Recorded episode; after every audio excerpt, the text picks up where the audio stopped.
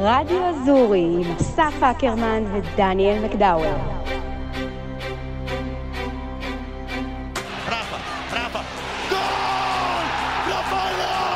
Kvaratskhelia, lato corto entra in area, alza il pallone, secondo palo, Simen, in area Simen! Dentro il pallone dall'altra parte, ma la Juventus Fagioli! Fagioli!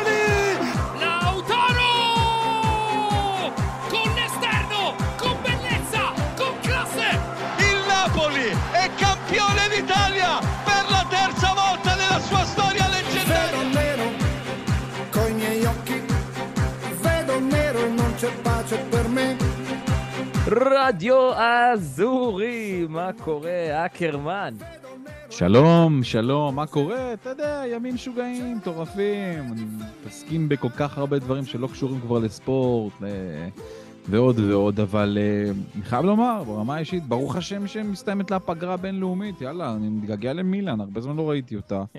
זה כן, כן, אז בקרוב, אה, בקרוב מילן חוזרת, באמת תקופה, תקופה מבלבלת, אין, אין מה להגיד, תקופה מבלבלת מאוד, אתה לא יודע איך כל כך לגשת לדברים, אפילו שאני אומר לך את, ה, את הרדיו אזורי בהתחלה, עם הרייש, הרייש המתגלגלת, אני כאילו מרגיש קצת לא בנוח, אני כאילו, הכל, הכל נורא מבולבל בתקופה הזו, אה, אבל אה, לפחות יש איזושהי בשורה טובה, אתה יודע, ברמה המדינית, שזה שהחטופים אמורים, טפו טפו טפו, להתחיל לחזור הביתה. אני חושב שאנחנו גם נפתח עם הנושא הזה, לא את הפרק העמוס שלנו, יש לנו היום את נבחרת איטליה, ויש לנו מאמן חדש בנפולי, ויש לנו קצת אוסקר גלוך, ויש לנו אפילו לאו מסי היום, ויש לנו אה, משחק... איך הוא הגיע עונה- לפוד שלנו זה? יש לנו, יש לנו משחק עונה שמגיע, יש לנו סיפורים חבל על הזמן, יש לנו פרידה מאגדה איטלקית, יש לנו שאלות שלכם. בקיצור, מלא מלא דברים, אבל אנחנו נפתח דווקא עם משהו קצת אחר. כן, יום ראשון, משחק העונה בין אה, יובנטוס לבין אינטר, אה, ובאופן כללי, את הפרק הזה של אה, רדיו אזור אנחנו מקדישים לעמית שני. עמית שני הוא ילד בן 16, נער בן 16, שב-7 באוקטובר נחטף על ידי חמאס ועדיין נמצא בשבי שלה, וכולנו מקווים שהוא יחזור. עמית הוא שרוף יובנטוס, אוהד באמת אדוק של יובה, שבכל משחק רואה את המשחק שלו מהבית, ותמיד לובש את החולצה של יובה על הגוף שלו.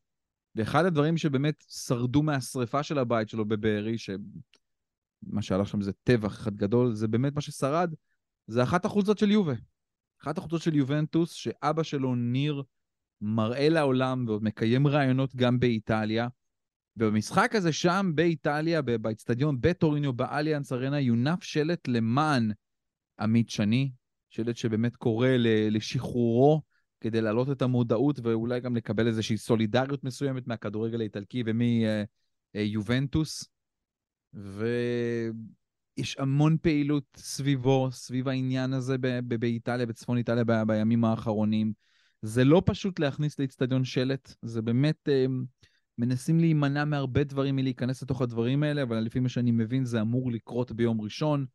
אה, עוד לפני המשחק אפילו אמור להיות איזושהי התכנסות בדואומו במילאנו, אה, למענו, להניף שם את השלט, לחלק אה, עוד את הדפים האלה. אנחנו כולנו מכירים את אותם פוסטרים, הדפים האלה של אה, התמונות של החטופים ועם המילה קידנפט, וזה כמובן באיטלקית אה, נשמע קצת אחרת, כמובן ברמת השפה, זה הכל יהיה מתורגם גם שם לאיטלקית. אה, וזה, וזה באמת מחווה מאוד יפה של יובנטוס קלאב ישראל, של המשפחה, של הרבה מאוד עזרה גם מצפון איטליה. אני ניסיתי לעשות כל מיני חיבורים שפתאום אני מגלה, אתה יודע, בסך הכל כל מה שעשיתי זה לתת טלפון של מישהו, והדבר הזה צמח לממדים מאוד מאוד גדולים, ואני מאוד מאוד שמח על כך, על העבודה הטובה שיובנטוס קלאב ישראל עושה, ארגון האוהדים כאן בארץ, וכמה אנשים שם בצפון איטליה, שלא לא כולם רוצים לקבל את הקרדיט, אלא רוצים בעיקר לעזור.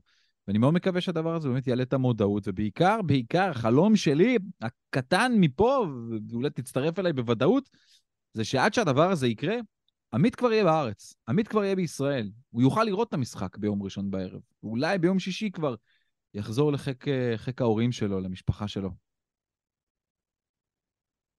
הלוואי, הלוואי, ומן הסתם כולנו מצטרפים ל... לתפילה הזו ולבקשה הזו, והלוואי, הלוואי ביום ראשון הוא כבר יזכה לראות את המשחק הזה, את, אה, את יובנטוס נגד אינטר, תשמע, זה, אם, אם כבר לחזור, אז לחזור לתוך ישר, ישר לתוך משחק שכזה. אה, אני חושב שזה זמן טוב לפתיח, אקרמן, נכון? אפשר לפתוח את התוכנית? אפשר לפתוח את התוכנית. יאללה.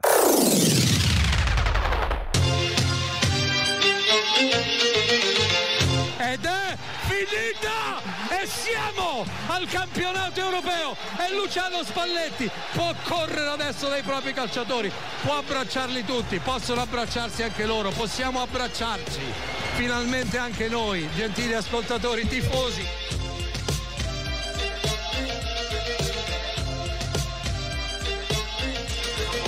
טוב, אז אה, אנחנו uh, מתחילים תוכנית, ונתחיל אותה, אנחנו בדרך כלל מדברים על הליגה האיטלקית, אבל מה לעשות, הייתה פגרת נבחרות. ואם כבר פגרת נבחרות, אז נבחרת איטליה במוקד עלתה ליורו בפעם ה-11 בתולדותיה. אגב, מקום שלישי בעולם בהופעות, מקום שלישי באירופה בהופעות ביורו, אה, גרמניה עם 14, עם 14 הופעות, ספרד עם 12, ואיטליה תהיה עם הופעתה ה-11, 11. אה, וזה קורה אחרי 0-0 משמים, כמו שאיטליה הטובה והישנה ידעה לעשות נגד אוקראינה. זה- הוא היה כדורגל דווקא זה יחסית סביר, לפחות האמת במחצית נכון, האמת, הראשונה. האמת, האמת נכון, אתה צודק, סליחה, האינסטינקט הוא באמת להגיד 0-0 משעמם, אני, אני הייתי צריך לחשוב עד הסוף על המשפט הזה, כי זה היה משחק טוב. זה באמת היה משחק טוב, אבל עדיין 0-0 יעיל ו- וכמו שצריך מבחינת איטליה. עם הרבה דפיקות לב כמובן, צריך, צריך, צריך לציין. אני, אני, אני שוב, אה, איטליה גם הגיעה למשחק הזה כבר כשהיא ניצחה, ניצחה, נתנה 5-2 לצפון מקדוניה, סוף סוף הנבחרת הזאת מקבלת ממנה בראש אחרי כל מה שהיא עשתה לה. ולוציאנו ספלטי ידע שתיקו מספיק לו, היה הר- הרבה מצבים, אבל גולים לא. אני- ואני חושב שאולי אחד הדברים באמת שאיטליה צריכה לחשוב, ואני יודע שספלטי מתעסק בזה, זה מי ישים לה את הכדור ברשת. כי רספדורי זה לא באמת חלוץ עד הסוף, וסקמקה שנכנס מגיע למצבים אבל לא כובש, והוא חלוץ בפוטנציאל גבוה אולי, סקמקה, אבל זה שחקן שמשחק בסופו של דבר באטלנטה, ולא בליגת האלופות, וזה אחת הבעיות של איטליה. כי מצד אחד יש לה אגף שמאל מטורף, עם פדריקו די מרקו וביחד עם אה, קיאזה, וקיאזה ענק. כל עוד הוא יהיה בכושר, זה, זה באמת, זה מגה סטאר, זה כוכב על, וכל כך כיף לראות אותו ואת הפריחה הזאת שלו. אה, וניקולו זניולו, שגם ככה, יש לו את הטאץ' הזה לפעמים, וניקולו ברלה המדהים. אני חושב שספלטי איפשהו כן מצליח למצוא ולהכניס, אתה יודע, איזשהו... את השחקנים האלה למקומות הנכונים, אבל צריך לשים את הכדור ברשת. וזה, לאיטליה יש בעיה. מה עם התיאו רטגי? מתאו רטגי, אני חושב שהיה לו איזה חצי פציעה קטנה למתאו רטגי, ולכן הוא גם לא היה בסגל, אבל, ב... אבל גם מתאו רטגי משחק בגנוע, אתה יודע, ולא מצליח עוד למצוא את הקצב הכיבושים הסביר. עדיין לא מספיק זה. זה שם שכן שמנו עליו, זה שם שבמרכאות יזרחו אותו להיות איטלקי כדי שהוא יוכל לעזור לנבחרת איטליה, אבל זה לא... הוא לא היה בסגל המשחק הזה, מתאו רטגי. היה את מויזה קן, שגם הוא לא עושה יותר מדי. סטפן אל-שראוי, שהוא לא באמת חלוץ תשע, הוא יותר שחקן אגף, בעמדה אפילו של פדריקו קיאזה. אה, פוליטאנו, שזה גם שחקן אגף, אז זה כאילו רספדורי ובאמת, וסקמקה. זה החלוצים בוא היחידים נגיד, שהיו שם. אה, לא, לא מספיק כדי לשמור על התואר, הייתי אומר ב- בלשון המעטה. בוודאות, כן, לגמרי. אתה יודע, צ'ירו אימובילה בחוץ, כי גם הוא, גם הוא כבר אה, לא, לא צעיר ולא משחק באופן סדיר, בלאציו הוא משחק בעיקר בליגת האלופות ונכנס מחליף בליגה. וכן, איטליה, זאת, זה אחד הדברים שהיא צריכה לחשוב. ואני חושב בשאר- שהבעיה הבעיה אולי היותר גדולה שלה זה הדרג. הדרג תהיה דרג רביעי. נכון, זה אחד העניינים, בגלל השיטה החדשה של uh, הדרגים של, של היורו, של ההגרלה, זה כבר לא לפי ranking של אופ"א, אלא זה מה עשית במוקדמות. אז uh, איטליה בסך הכל עשתה 15 נקודות ב, ב, במוקדמות, וניצחה מעט משחקים, כבשה מעט שערים יחסית, וכן, דרג רביעי, זה מטורף. אבל שוב, אנחנו מסתכלים על דרג רביעי, נכון שיש לזה אלופת אירופה בדרג רביעי, אבל בדרג רביעי עדיין יש כמה נבחרות מעניינות, זאת אומרת, עם סרביה ועם שווייץ, שווייץ, אתה יודע, נבחרת שבקלות יכלה להיות בדרג קצת יותר גבוה, אבל כי דרג 2 למשל הוא, הוא, חצ... הוא די משעמם, יש בו רק את דנמרק שהיא האופציה היותר קשה, ואולי טורקיה. אז זה, זה, זה קצת משקר כל הדבר הזה. מה שכן, אתה יודע, קח, קח תסריט לבית מוות, צרפת, דנמרק, הולנד ואיטליה, באותו הבית. אדיר, אדיר. פוטנציאל משוגע, בדיוק. קח עוד, עוד, עוד אפשרות. גרמניה, טורקיה, קרואטיה ואיטליה. וכן, גם שתשמע, וגם, אה, כן, תשמע, וואלה, איפה ישראל, אקרמן? איפה ישראל? איפה ישראל. בסיפור הזה? איפה? בפלייאוף. איזה פלייאוף איזה. גם איטליה דפקה אותנו, כי עכשיו יכול להיות שתפגוש את, אוקראינה בגלל זה.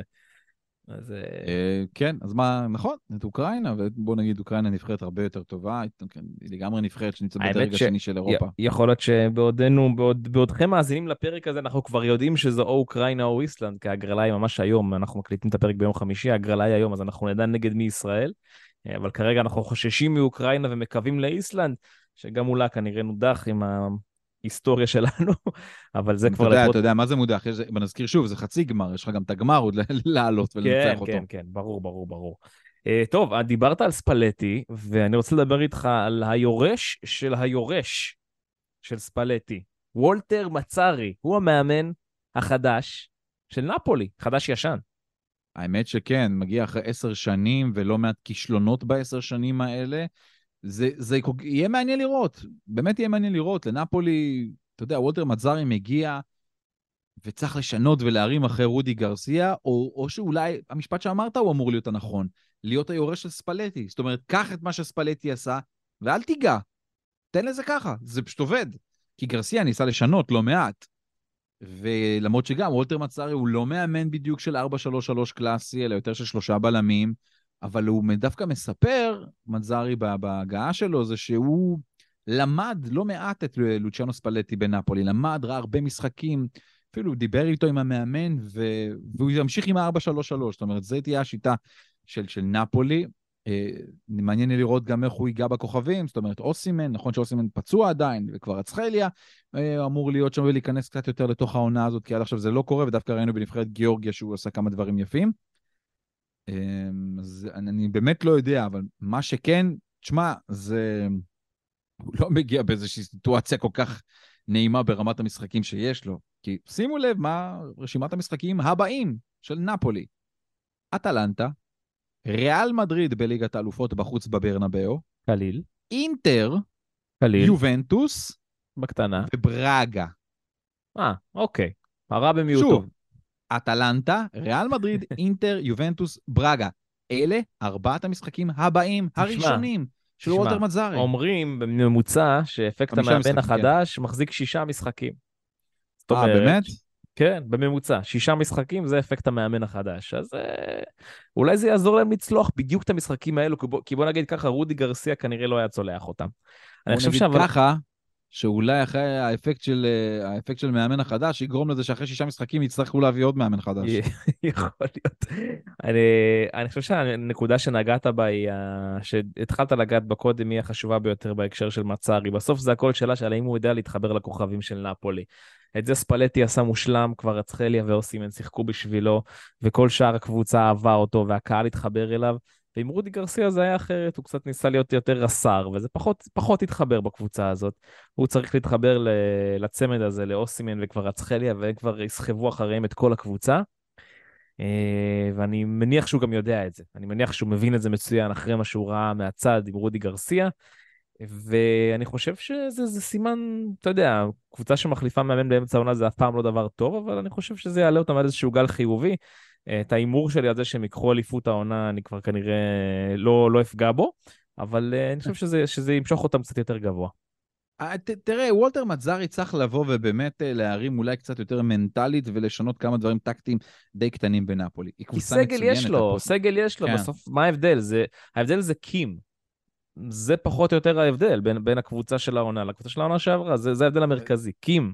אני לא מזלזל בהבדל הזה, כי ההבדל הוא גם שהוא, שעדיין אוסימן פצוע, וצריך לראות מתי הוא יחזור, והוא, פה- והוא חשוב מאוד, ומה הקבוצה תעשה. היא עדיין בכל המסגרות, זאת אומרת, אליפות כנראה שלא, אבל ליגת האלופות היא מאוד קריטית לנפולי, להגיע אליה, זאת אומרת, לסיים בתוך הרביעייה הראשונה, ו- וכמובן גם כל הסיפור של לעלות מהבית הזה בליגת האלופות, ושם נפולי נמצאת עוד לגמרי, יכולה לעלות, צריכה אולי, אומנם התיקו מול אוניון ברלין היה יכול להיות תוצאה יותר טובה עבורה ול, ולתת לה כבר את העלייה, אבל לגמרי יש לה את האופציה לעשות את זה. אני אבל באמת רוצה, מעניין אותי לראות מה וולטר מצזרי מביא, איך הוא ידבר כמו שצריך, זאת אומרת, איך הוא יעמוד עם התקשורת, כי הוא, הוא רק נכשל לאחרונה, ווטפורד, קליארי, ורונה, זה הכל היה, הכל נפילות, כן?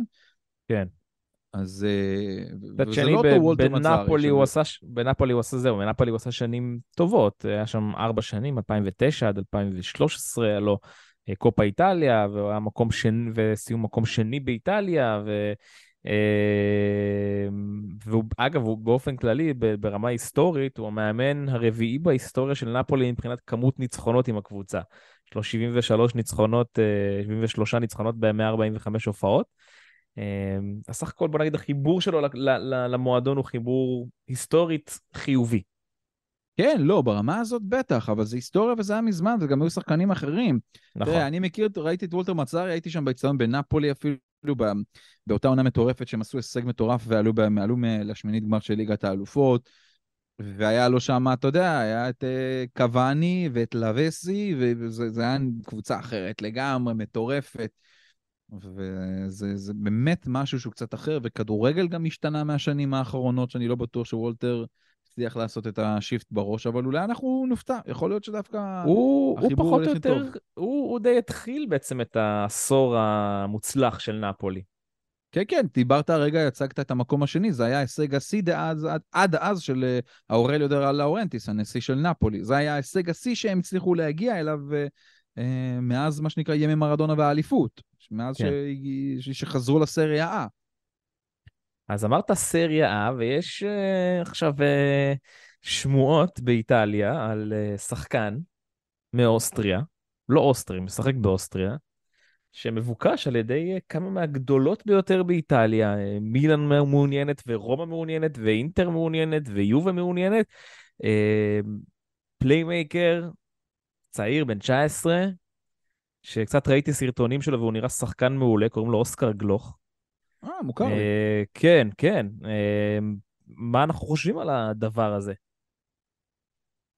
לא יודע, אתה יודע, ראיתי הרבה קבוצות שמעוניינות, אני גם בטוח שיש עוד הרבה מועדונים באירופה באופן כללי שמסתכלים על אוסקר גלוך, הוא שחקן שכבר הרבה שנים, הרבה הרבה שנים, ברמת הארבע שנים כבר אה, עוקבים אחריו, אני שידרתי אותו, את את השערים הראשונים שלו ב- ב- ב- בנוער, בנבחרת הנוער ב- של מכבי תל אביב.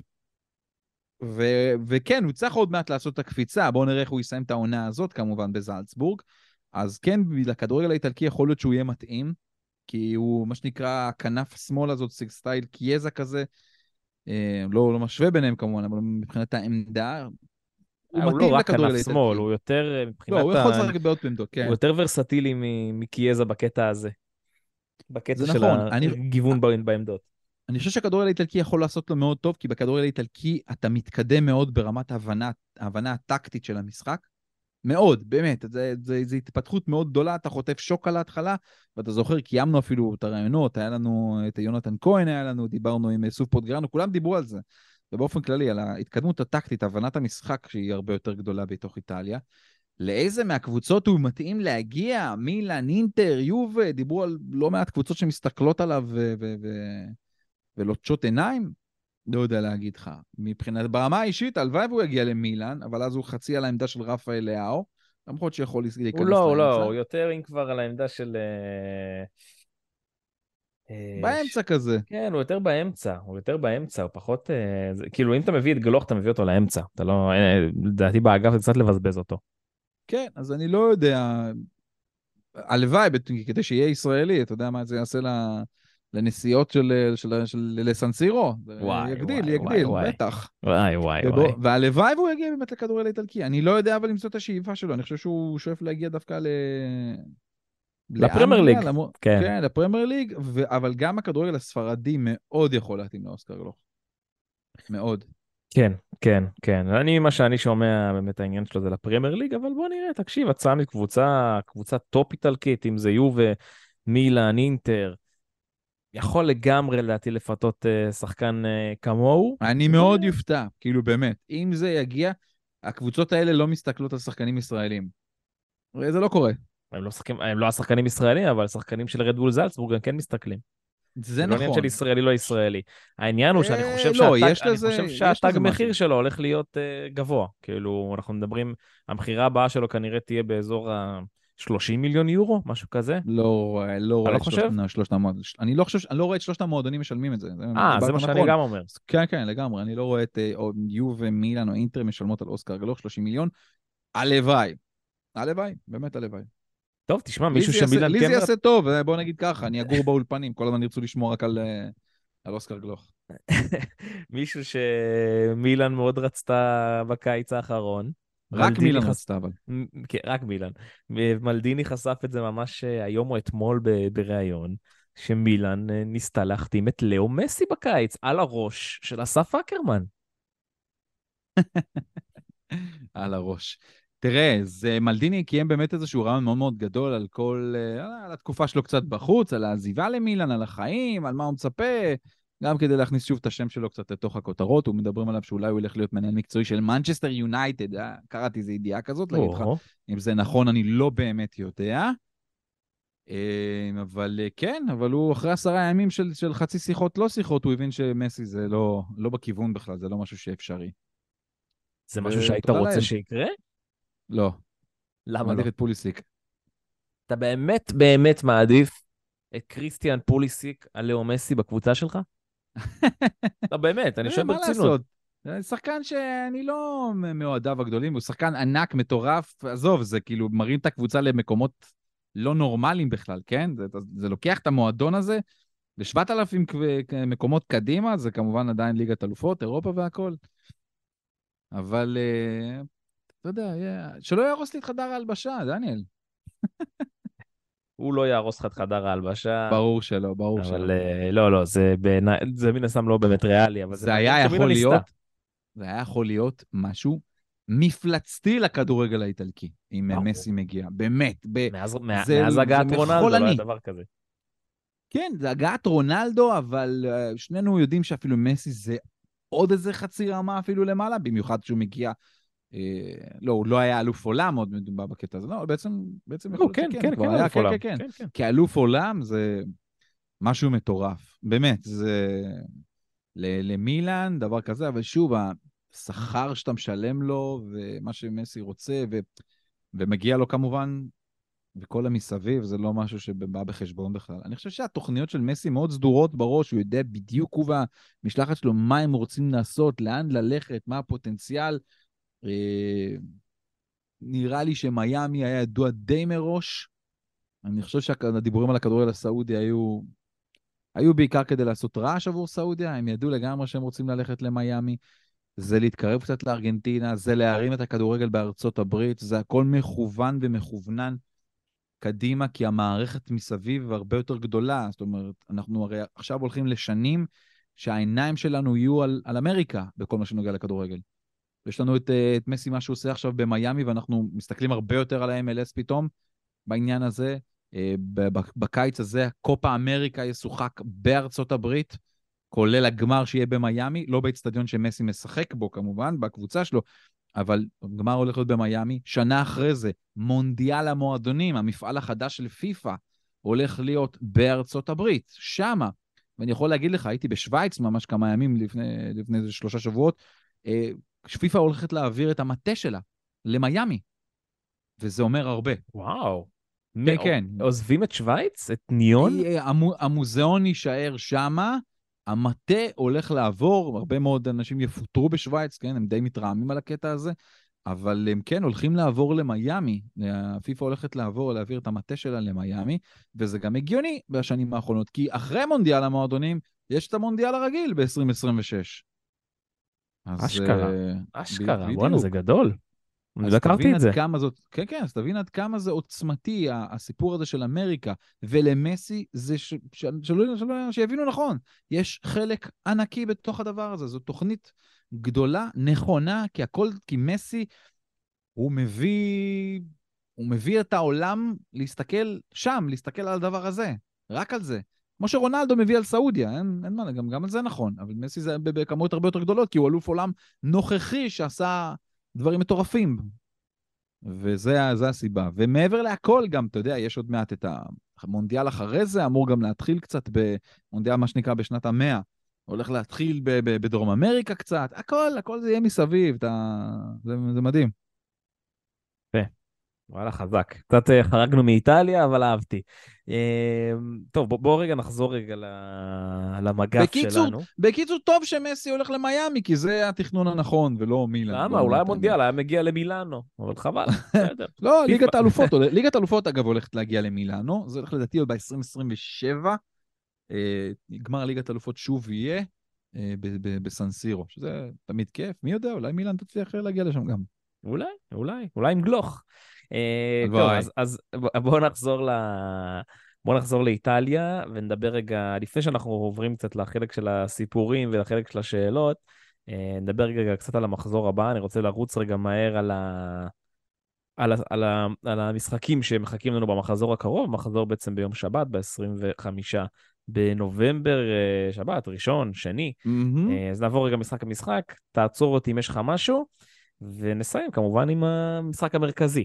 אז, אה, סלרניטנה נגד לאציו, יום שבת בארבע. עצור! אוקיי. לאציו, לאציו מקבלת פה הזדמנות לנצח קבוצה ולחזור טיפה יותר למעלה אחרי התיקו המאופס שלה נגד רומא בדרבי. משחק קריטי מאוד ללאציו, כי יש פה הרבה מפגשים ישירים מאוד בין, בין קבוצות גדולות ש, שיאבדו נקודות. אטלנטה נגד נפולי, יום שבת שבע. עצור! משחק טוב. בוא'נה, יש שני, מג, כמה משחקים מגה טובים. משחק, אמור להיות כדורגל מאוד מרהיב. פעם ראשונה שאנחנו נראה כמובן את וולטר מצזרי, ואטלנטה הראתה לנו נגד אינטר במשחק אה, האחרון שהיא פגשה אותה, שהיא יודעת לעשות צרות לגדולות, והיא לגמרי מגיע לה להיות בתוך הארבע הראשונות. אטלנטה עם 20 נקודות, ניצחון שלה, והיא, והיא כנראה תהיה שם. מילאן נגד פיורנטינה. עצור, אל תתחיל בכלל. קשה, קשה, מגה קשה. אנחנו לא דיברנו על מילן כמעט כלום, חוץ מעניין של מלדיני, אבל זה עוד מבחן לפיולי רגע לפני ליגת האלופות, לרגע לפני המשחק שלה נגד אה, דורטמונד. נזכיר שרפאל לאהו פצוע, הוא לא יהיה נגד פיורנטינה ולא נגד דורטמונד, וזה קשה. ז'ירו מורחק לשני משחקים, לא ישחק את שני המשחקים הקרובים, זה אומר שאוקפור, שגם קראתי עכשיו שגם לא בקו הבריאות כל כך, עם איזושהי פציעת שריר, לא בטוח שגם הוא יוכל אולי לשחק, אז אה, יוביץ' בחוד, בוא נשים אותך, עדיף, אתה תשים גולים יותר. ו... וזה בעיה, מילאן צריכה שוב להיכנס לקצב שלה אחרי אותו תיקו אה, מטומטם על איבוד נקודות בבית שלה. אה, תיקו באמת בעייתי, שהייתה יכולה לקפוץ, וגם היא צריכה לנצל את זה ש... שאינטר פוגשת את יובנטוס כדי לנצח ול- וטיפה לצמק את הפער מה... מהצמרת. אסמאעיל בן נאסר אמור לחזור בקרוב, האלג'יראי שהייתה לו פציעה מאוד מאוד קשה, אה, וכן, מאוד מאוד חשוב. לנצח את המשחק הזה. אה, וכולם מדברים, אתה יודע, הקטע של פיולי אאוט מאוד מאוד חזק ברשתות. הם לא, אנשים לא כל כך מרוצים מה- מהמאמן הזה של מילאן, אבל מילאן פיטרה מאמן אחר בינתיים, את מאוריציו גנץ. היא פיטרה את המאמן של קבוצת הנשים, אז אולי פיולי יהיה הבא. אגב, כל זה מגיע אה, בחפ... במקביל. אה, השמועות על החזרה ההולכת ומתקרבת של זלאטן, שכל פעם מפורסם בתקשורת האיטלקית שזה עוד רגע, עוד רגע זה סגור. הוא אמור להיות היו... אחד היועצים של אה, גרי קרדינלה, אז אה, החתימה הרשמית אה, ממש אמורה להיות אוטוטו בהקשר הזה של כן, מילאן. זלאטן יגיע לקבוצה, זה ייקח קצת זמן, אבל הוא יגיע, בינתיים הוא עושה חיים, היה בווגאס, היה קצת עם אה, הפורמולה אחת, נהנה. הוא יגיע, צריך, צריך רוצה לסגור את הקצוות של, של, של תפקיד, מה הגדרת התפקיד שלו, מה הוא הולך לעשות באמת. זה נראה שהוא גם יהיה יועץ, אבל הוא גם יהיה העיניים וה, וה, והמוח של פיולי, כדי טיפה לעזור גם למאמן קצת אה, לצאת מה, מהקו מחשבה המקובע שלו לפעמים.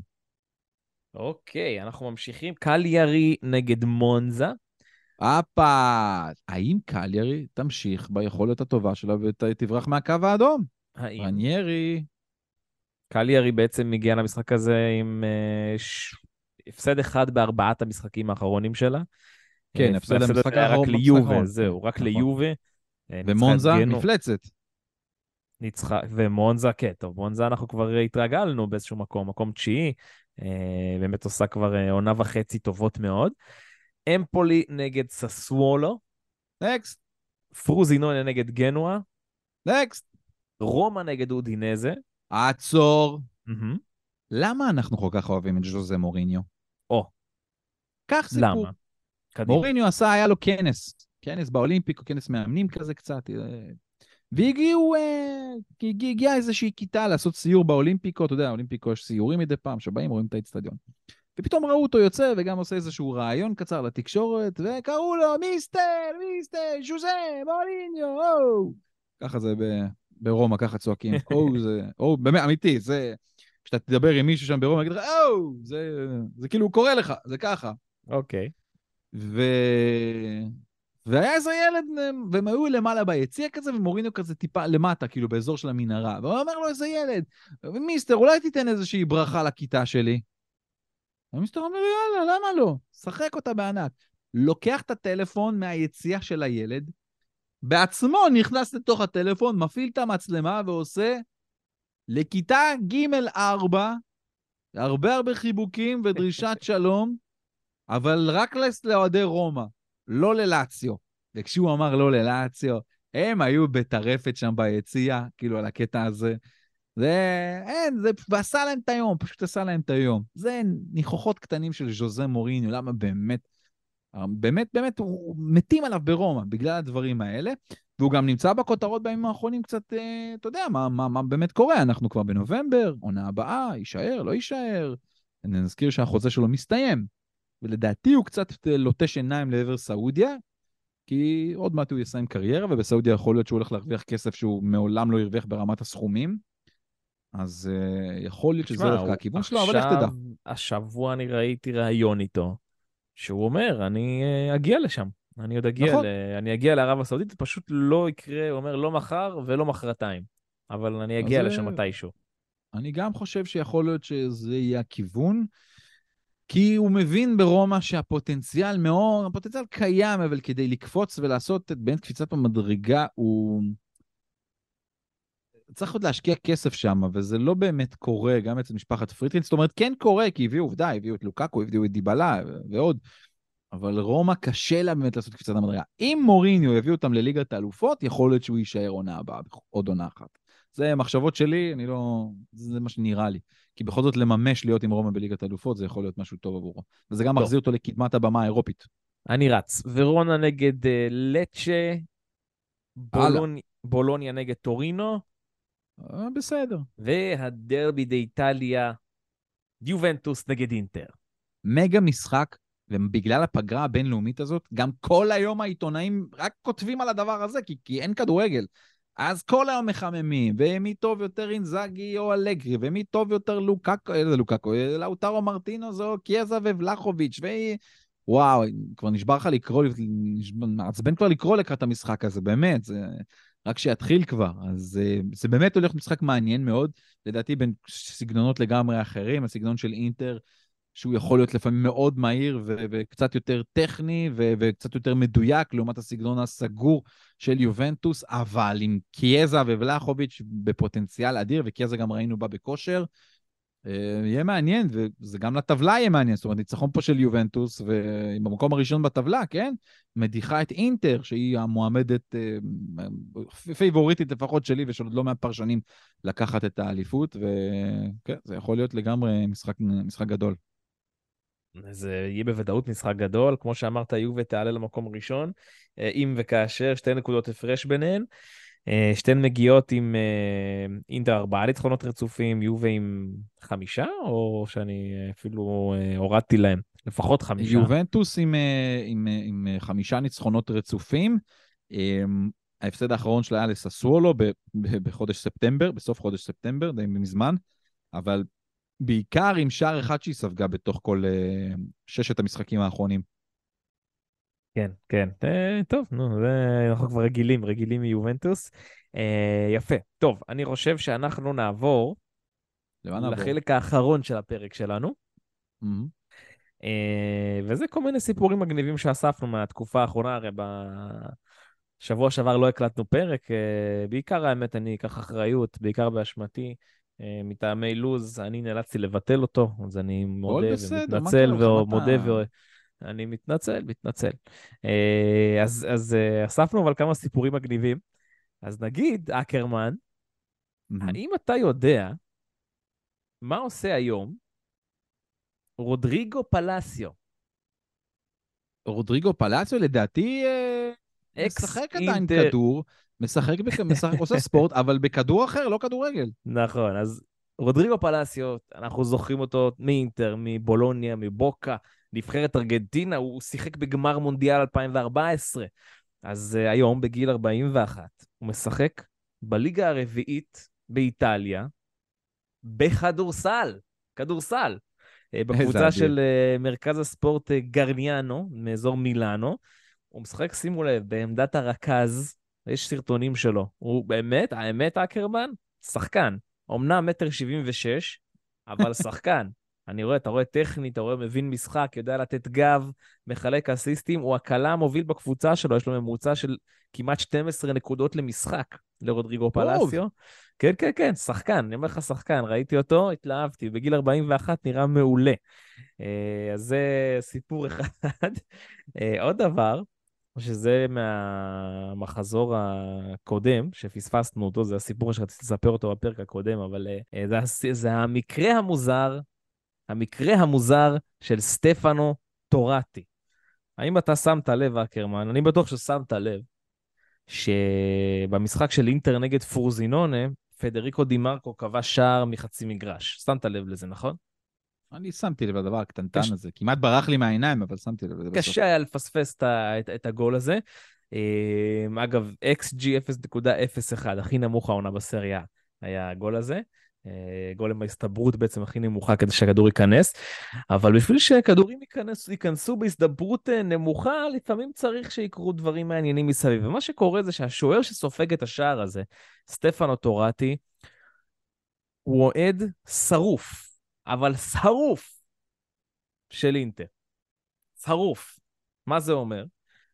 לדוגמה, בסוף העונה שעברה, אחרי שהוא הבטיח את העלייה לסריה יחד עם פרוזינונה, הוא הלך לפרוק עול. ומה זה אומר לפרוק עול? לעשות את מה שהוא אוהב יותר מכל. לשבת בקורבה נורד עם, אוהד, עם האוהדים השרופים של אינטר, בגמר הקופה איטליה מול פיורנטינה.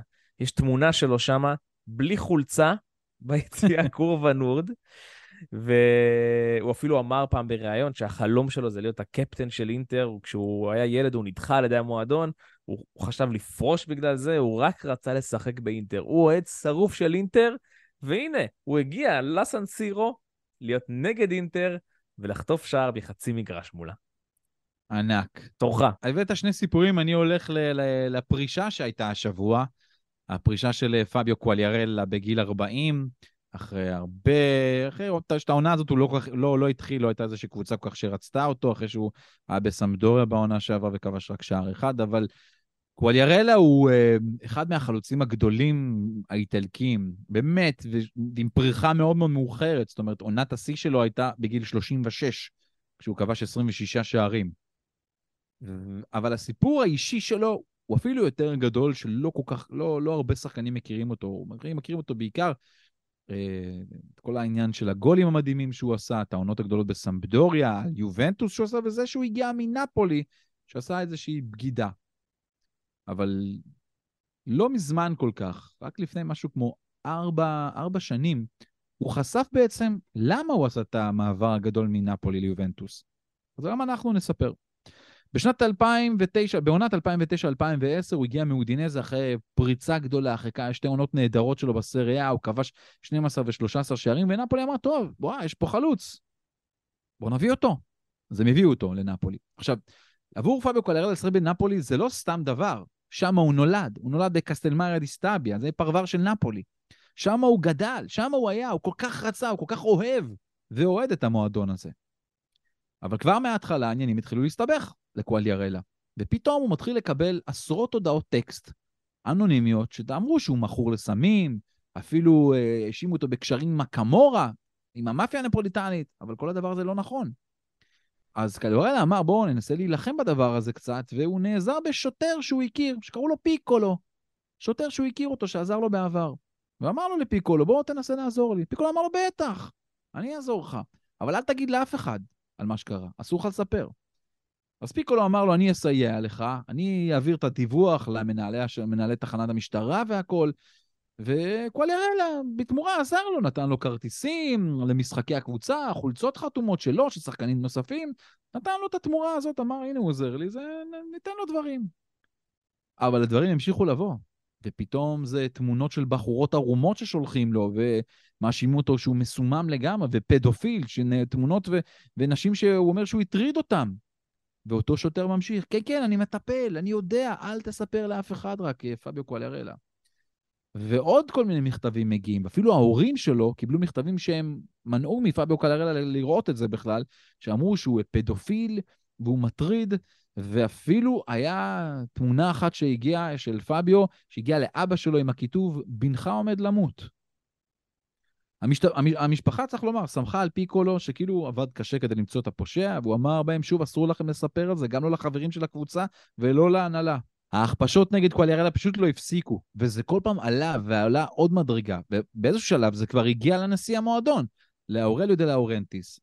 ושוב, פביו קואליארלה שם מואשם בצריכת סמים קשים, בקשרים עם הקמורה, עם המאפיה של נפולי, אה, בפדופיליה, ואז לאורליו דה לאורנטיס כבר לא הייתה ברירה. אה, הוא הבין שמשהו לא טוב עובר שם, והוא האמין לדברים האלה, כי קואליארלה לא בדיוק רצה להתייחס, כי השוטר פיקולו אמר לו, לא, לא לדבר על זה. אז בסיום של 2009-2010, קואליארלה הושאל ליריבה המרה ביותר של אה, נפולי, ליובנטוס.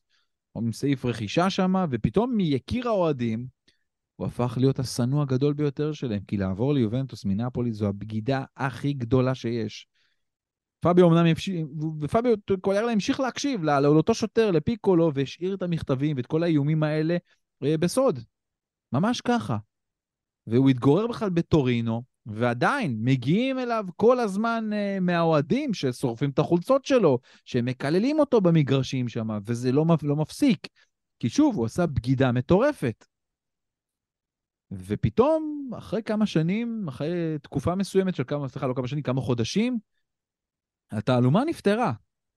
כי לפתע, האבא שלו אמר, טוב, בוא, אבא שלו, ויטוריו, אמר, בוא, בוא ננסה לבדוק מה קורה שם. והוא הלך למנהל, למנהל תחלת המשטרה בנפולי, שבכלל לא ידע על הסיפור. ורק לאחר מכן הוא הבין שבעצם המטרידן היה השוטר פיקולו בעצמו, שנהג לשמור את הסיפור בסוד, בכל השנים האלה לנצל את פביו קואליארלה. וזה מטורף הדבר הזה. ורק אחרי שעברו שבע שנים מהרגע שהוא עזב את נפולי, הוא חשף וסיפר את זה בריאיון מאוד גדול לגרדיאן הבריטי. אוהדים של נפולי כמובן ששנאו אותו וקיללו אותו ואת כל המשפחה שלו וקראו לו בוגד בכל, בכל אותם השנים, הבינו וסלחו. ואז היה לו משחק שהוא הגיע עם סמבדוריה מול קרוטונה, שנערך ממש כמה ימים אחרי שהכתבה הזאת יצאה החוצה, הרי הרעיון הגדול. והם הניפו כרזה מאוד מאוד מרגשת ביצא של הסן פאולו וכתבו, אתה שמרת על הכבוד שלך במעמקי הגיהנום, ואנחנו כאן לחבק אותך, פביו. אתה בן העיר נפולי. ומאז פביו קצת יכול לשחרר אוויר ולדעת שהסיפור הזה בחוץ. השוטר כמובן נעצר ויושב בכלא, ופביו קליארלה מאז uh, המשיך לכבוש והרבה מאוד שערים, עד שעכשיו, uh, בימים האחרונים, הודיע על פרישה מכדורגל בגיל 40. אני מוכן, קודם, קודם כל זה סיפור מטורף. אני מוכן להישבע שהוא כבר פרש בעונה שעברה, ומאוד הפתיע אותי פתאום הפרישה שלו. כי אני זוכר שהוא פרש בעונה שעברה. אבל לפחות אה, עשו, לא, הוא, הוא פשוט, עשו ממנו איזושהי פרידה. עשו לו פרידה מסמבדוריה, וזה היה נדמה כאילו הוא פורש, אבל הוא רצה לשחק עוד לפחות בליגה השנייה עוד איזה עונה אחת, אבל uh, לא יצא כי אף אחד לא בא, לא באו הצעות מאוד גדולות, וכל הרגע אמר, אני כבר לא בכושר פיזי, והוא uh, נאלץ לפרוש מכדורגל, כן, כן. טוב, בוא נעבור uh, לשאלות שלכם, מאזיננו. שלחתם לנו mm-hmm. בלי עין הרע כמות נכבדת, אנחנו לא נספיק לעבור על הכל, אבל בחרנו ככה כמה מהן. אז איציק ארליך שואל, האם אפשר לומר שמוריניו ורומא זה כישלון אחד גדול? אני לא מגדיר את זה כישלון אחד גדול. עדיין, אם בסיום העונה הזאת מוריניו לא יגיע לליגת האלופות, אז כן, זה כבר אפשר לומר שהפרויקט הזה אה, נכשל, כי זאת המטרה בסופו של דבר. למרות הזכייה בקונפרנס ליג? בסדר, זה היה בשנה הראשונה, ועכשיו הגעתם גם לגמר בשנה אחרי זה, אבל עדיין המטרה שהציבו למוריניו זה להגיע איתם לליגת האלופות. הוא הביא תואר ראשון היסטורי מטורף, הוא הביא אותה פתאום לאיזשהו מעמד אירופי גם אחר, כי להגיע לגמר של, של קונפרנס ולקחת, ולהגיע שנה אחרי זה לגמר של ליגה אירופית, זה באמת מרים אותך ברמת מוניטין מועדון באירופה למקומות יפים מאוד, ואני חושב שזה גם הסיבה שזה עזר מאוד להביא את פאולו דיבלה ואת לוקאקו למועדון.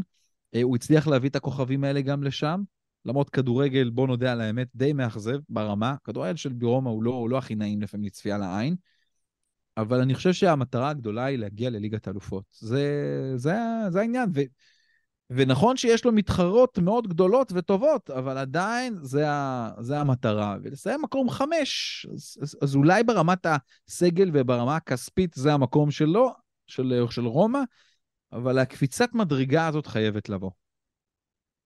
אז אני חייב לשאול אותך, כי לפי מה שאתה אומר, בעצם אם אה, גונזלו מונטיאל מחמיץ את הפנדל הזה בגמר הליגה האירופית עונה שעברה, ו... ורומא כובשת פנדל אחר, אז מוריניו מוגדר כהצלחה, אז על, על, על הפנדל הזה?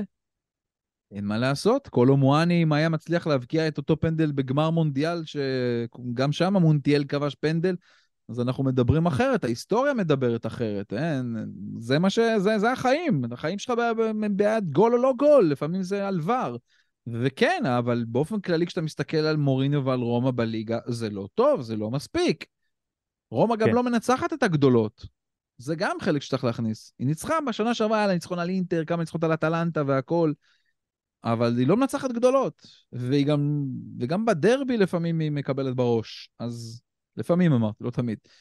אז, אז הוא צריך, אז, אז קדימה, צריך לקרות, לקרות כאן קפיצת המדרגה. אז נכון, הסגל שלו לא הכי מוכשר בעולם, ובחלק מהשחקנים הוא מצליח להוציא קצת יותר ממה שהם שווים, אבל, אבל אני עדיין מחכה לזה, אין מה לעשות. זה, הוא צריך לעשות את הקפיצה, בשביל זה הביאו אותו. הוא המאמן בפרופיל הרבה יותר גבוה מהמועדון שלו, והוא צריך לקחת אותו למקומות הללו.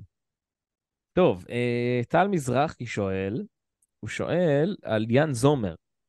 אוקיי. Okay. הוא שלח, הוא שלח איזושהי תמונה שרואים את הנתוני uh, ספיגה שלו והשערים הנקיים שלו באינטר העונה, ולעומת uh, מה שהיה בביירן מינכן בעונה שעברה. ואתה רואה שם שיפור מאוד משמעותי, כאילו הרבה יותר שערים, נק... יותר שערים נקיים ופחות משחקים, ובכלל נתוני שוערות uh, uh, טובים יותר. אז הוא שואל, האם זה בגלל שהוא פשוט השתפר, או האם זה בגלל שההגנה של אינטר טובה, או ההגנה של ביירן הייתה חלשה, או שהליגה האיטלקית חלשה? איך אנחנו מסבירים את השיפור הזה של זומר? אני חושב שבעונה שעברה היה לו הגנה חלשה בביירן מינכן, זה הכל, אני לא חושב שהליגה, אה, בוא נקרא לזה, ה top לליגה גרמנית כל כך יותר טוב מליגה האיטלקית, והיה לקבוצות שהגיעו לחצי גמר צ'מפיונס, אבל בשנה שעברה הייתה שם הגנה לא טובה לביירן מינכן, זו הייתה עונה שהיא לקחה אליפות, אתה זוכר, במחזור האחרון אז כמעט, וזה זה, זה ההבדל, יאן זומר הוא שוער טוב, הוא עושה קפיצת מדרגה מאוד יפה בביירן מינכן, שיחק שם 19 משחקים אז שנויר נפצע, ונראה לי שבאינטר הוא מקבל הגנה לפניו הרבה יותר טובה, אבל הוא גם מקבל ליגה איטלקית שהיא באמת השנה הזאת לא ברמה של אינטר. אף קבוצה לא ברמה של אינטר. אף אחת. וזה יתרון. אולי, אולי אנחנו לו... נדבר אחרת בשבת, נראה. אני עדיין חושב שאינטר יותר טובה מיובנטוס, גם אם היא תנצח אותה. ברמת סגל, כאילו, בוא נשים, בוא נשים את הסגל. טוב, בוא, דוד... בוא, זה, בוא, אחי, זו קבוצת גמר צ'מפיונס ליג שהגיעה הגיע בכבוד לגמר הצ'מפיונס ליג, ונראתה שם נהדר, ויש לה את בסטוני ויש לה את ברלה. אגב, בסטוני לא ישחק נגד יובנטוס, הוא פצוע. ויש לה את אה, לאוטרו מרטינז, אלוף עולם שנראה נהדר ולא מפסיק לכבוש בליגה, ויש לה את מרקוס טורם, שזה רכש אדיר, ופתאום פרטזי, שחקן נבחרת איטליה בהרכב, ועוד ועוד ועוד, וגם יאן זומר, שיהיה ביורו עם שווייץ. מפנים אליך, אקרמן, כמה שאלות בנוגע לפיולי. האם אתה חושב שצריך להיפרד ממנו כבר עכשיו, או אולי בסוף העונה? אני חושב שסוף העונה... כמה מאזינים ששאלו את זה. כן, זה קטע, אני, אני די אמביוולנטי בכל הסיפור הזה. אחרי ה... היה לנו את ההפסד בדרבי שהוא היה מאוד מאוד כואב, היה עוד כמה הפסדים לאחרונה בבית, ועיבודי נקודות. אז uh, חשבתי שבאמת פיולי צריך לעזוב, אני אבל שואל את עצמי מי יבוא, כאילו מה, מי תביא? בסדר, יאללה, העפת אותו. קונטה לא יבוא, למה אין כסף לקונטה, כי, וגם הוא דורש תקציב רכש מאוד מאוד גבוה. אז, אז מי, מי אתה מביא? כאילו, בוא נחשוב באמת, מי? מי אתה מביא? איזה מאמנים מעניינים יש פנויים בשוק. המאמן שייקח אותך צעד קדימה, זה מה שאתה רוצה להתקדם, אתה לא רוצה ללכת צעד אחורה, נכון? פספסתם עכשיו את גז'רדו. לא יודע אם זה המאמן שהייתי רוצה, קבוצה ראשונה באירופה, לתת לו את מילאן. מודה על האמת. אין מה לעשות, כדורגל דרום אמריקאי הוא אחרת מהכדורגל האירופי. אין, אין, לי, אין, אין שם באמת שאתה אומר, טוב, הוא פנוי. היה דיבור, דיברנו על זה כבר, גרם פוטר, על הארי פוטר, רצו, שהוא חצי דיבור כזה. אני אגיד לך את האמת, לא. ב, בימים האחרונים אני שומע יותר כותרות אולי דווקא על וינצ'נזו איטליאנו, מאמן של פיורנטינה, אה, אבל זה בסוף העונה. זה יכול להיות מעניין. מעניין, יש לאיטליאנו קטע נחמד, עושה דברים יפים גם באירופה עם פיורנטינה. הוא הרים אותה למקומות מסוימים לצד משחקים לא טובים וכמה נפילות. יכול להיות. הנה, גם יש אה, פיולי נגד אה, איטליאנו בשבת. אוקיי, אוקיי, אוקיי. אה, מה עוד יש לנו מעניין? אייל אני, ברנר אני אתן שואל- לך, ההשטג שלי כרגע יהיה פיולי in ו out. פיולי inside out. בדיוק. אה, אה, אייל ברנר שואל, מה היה קורה אם ספלטי היה נותן את ה take של החם צוואר של חזן? אוי, זה ענק. אוי, זה ענק.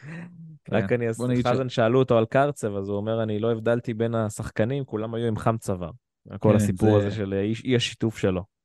אה, בוא נגיד שזה לא, לא נראה לי שזה היה קורה לספלטי, למא- למאמן הזה. זה לא, לא יכול לקרות לו. לא, אוקיי, טוב, נראה לי שזהו, כן, נראה לי, יש עוד שאלות, אבל אני חושב שאלה יותר רלוונטיות. הרבה שאלו על הסיפור של אוסקר גלוך באמת, אבל דיברנו על זה כבר מקודם. כן, כן, כן, לא, יש פה שאלות ש, שכבר אה, כבר ענינו עליהן במהלך הפרק, אז אה, ויתרתי עליהן. אה, יופי, טוב, אקרמן, כן. תודה לך. תודה לך, דניאלה. היה נהדר. איזה כיף זה פתאום להתעורר בשעות שלא הכרת, אה? עכשיו שאתה אבא. איי, איי, איי, איי, איי.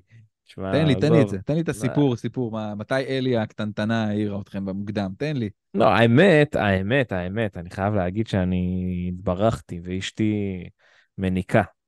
אז, כן. אז בוא נגיד שהלילות שלי הם לא כאלה נוראים, אה, אבל עזוב, עזוב, זה פשוט... אה, אני לא אלכלך על הבת שלי, אקרמן, אני רק דברים טובים אני אגיד. לא. מה זה ללכלך? המציאות שלך טובים. השתנתה, זה הכל. המציאות שלי השתנתה, ו... ובאמת שזו מתנה מטורפת, ואני מאוהב קשות, קשות, קשות, קשות, קשות. כן. ווואו, זה כיף מטורף, ואני ממליץ בחום למי ש... שיכול. אה, אני אה, אמליץ, קחו את הזמן. לא, זה אהבה מטורפת, וזה פשוט כיף, כיף גדול. אני, אני אמסגר את הסיפור למאזינים שלנו, שאני נוהג לשלוח הודעות לפעמים וואטסאפ בשעות מוקדמות. אין לי בעיה לשלוח וואטסאפים בשבע בבוקר, שבע ורבע וחצי, כי אני כבר מזמן ער, כי יש לי ילדים, ילדים שמתעוררים ומעירים. כמו הבוקר, שאלון נכנס לחדר בשעה עשרה לשש. אבא, בוא לסלון, ובשעה שש ושתי דקות כבר הייתי עם קפה ושיחקתי איתו טאקי. עם אלון. בשעה, בשעה הזאת. כן, כן. זה, זה החיים כרגע, וזה נהדר, וזה כיף כל רגע, זה נכון, אבל זה משהו אחר. ופעם הייתי שולח הודעות, מה זה פעם? עד לפני לא מעט כמה שבועות, שולח הודעות לדניאל בשעה שמונה, והייתי מקבל תשובה בעשר, כי לקח לו זמן להתעורר. נכון. עכשיו הוא ער. נכון, נכון, נכון, נכון, אבל וואלה, ער בכיף, בינתיים. נכון לגמרי. בינתיים כן. אני ער בכיף. אה, טוב, יאללה, אז אנחנו. נשתמע שבוע הבא, יהיה לנו דרבי באיטליה לסכם, יהיה לנו הפסד של מילאן כנראה לסכם. מה? תתבייש! בואנה, יש ליגת אלופות שבוע הבא. אנחנו דורטמונד, משחק קריטי, סופר קריטי. אה, את זה תנצחו. אני בעזרת השם, בליגה משחק לדעתי. תהיה פאשלה, אבל בוא נראה, בוא נראה לאן זה מגיע. אה, למה אתה זבל? אני לא זבל, אני מציאותי אקרמן, אתה יודע את זה. אתה יודע את זה. יאללה, חברים. Yala, vai, ciao. Vai, vai, vai, vai, vai, vai, vai. Juventus Fagioli! Fagioli! Lautaro! Con l'esterno, con bellezza, con classe. Il Napoli è campione d'Italia per la terza volta nella sua storia leggendaria. Vedo nero, coi miei occhi, vedo nero, non c'è pace per me.